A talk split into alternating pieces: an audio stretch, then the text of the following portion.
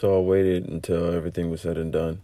Um, you know, I waited as long as I could as far as from the, I guess, the media side of things, um, for things to quote unquote potentially come to somewhat of a um,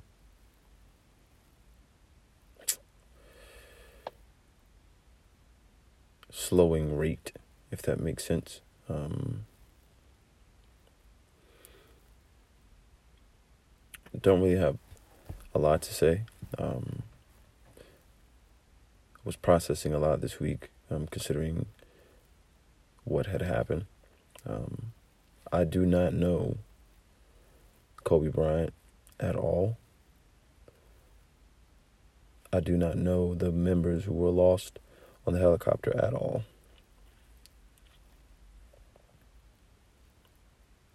In some way, through basketball, there was a connection. Um, I made a podcast about um, being a Kobe Bryant fan, um, where there was a segment or just a small little um, minute, minute and a half um, hit about or time time slot about me being a Kobe Bryant fan, um, talking about the Mamba mentality.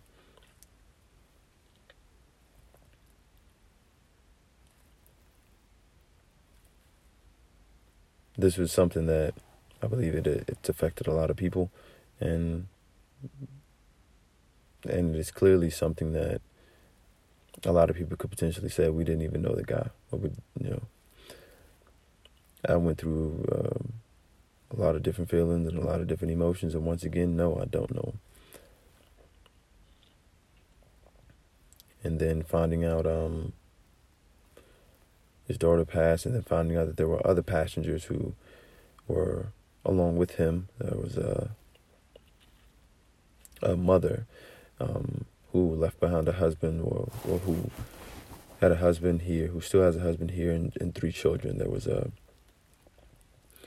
um, another couple on the plane, a mother and a father, who left behind two children, and you know the pilot, and then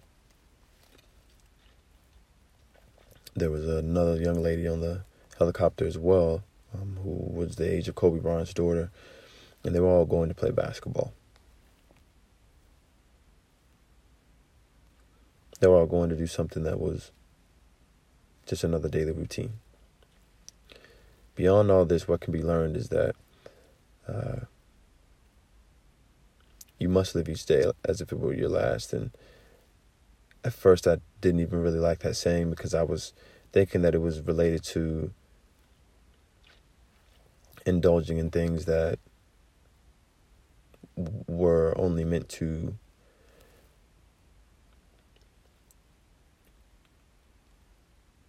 satisfy some type of, you know, fleshly desire, you know. Um, but it means that we have to do quite the opposite. We have to do eternal things. Um,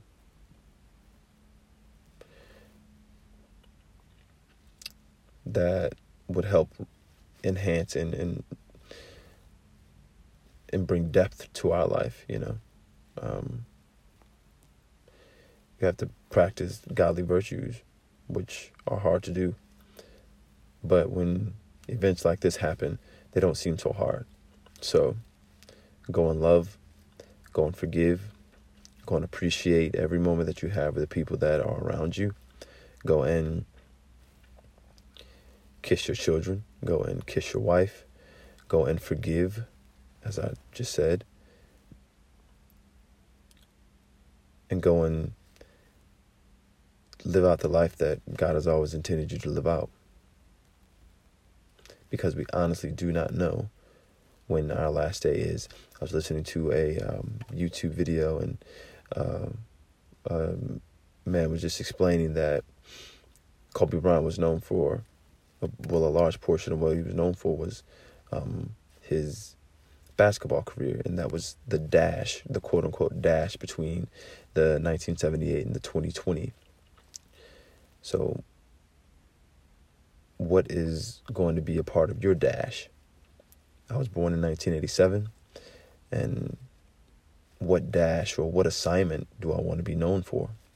Do I just want to be known for one thing or do I want to be known for doing the right things? What do you want to be known for?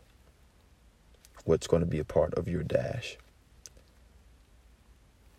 From the moment that you arrived here on earth to the moment that God receives you home or God calls you into Himself. God never takes, He never snatches away, He never rips away. And I know that's how things seem, but there's always a reception, a arrival, a deliverance that occurs when when we go from this life to an eternal life. So, with all of that being said,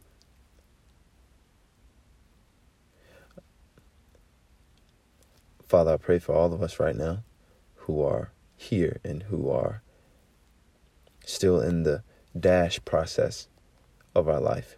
I pray that we would practice earthly values and earthly virtues so that we can enhance others' lives around us, so that we can bring depth to the people in our homes, the people on our jobs, the pe- and just random individuals that we don't even know. Help us to focus on heavenly values and look at things from a heavenly perspective so our lives can be rich. Thank you for all you've done. And I pray for the families, every family that was involved in this helicopter crash. There are people still here who still are in the dash portion of their life. And this portion is a hard portion. It's a portion where we're struggling and where pain and where suffering has to occur. But I do pray that comfort is experienced and that joy is experienced by the support and the outpouring of, of your grace and your love. And I pray that they do understand that it's okay to ask why. And I pray that they do also know that you will give them an answer to their whys. But I thank you for being the greatest comforter we know. And I thank you for allowing all things to work together for good to them that love the Lord, to them who are called according to his purpose. You are wonderful. And I thank you for being close, as close as the mention of their name and and we can say that there are certain similarities similarities in in each one of these individuals' lives and the families that are affected by it in the book of Job, where one minute they're being talked about in heaven, the other minute tragedy hits, and the process of sitting down and, and dealing with the loss. But there is also a moment where you do reach down and you do express to them your love for them and you will restore them. So we thank you. We love you. In Jesus' name, amen.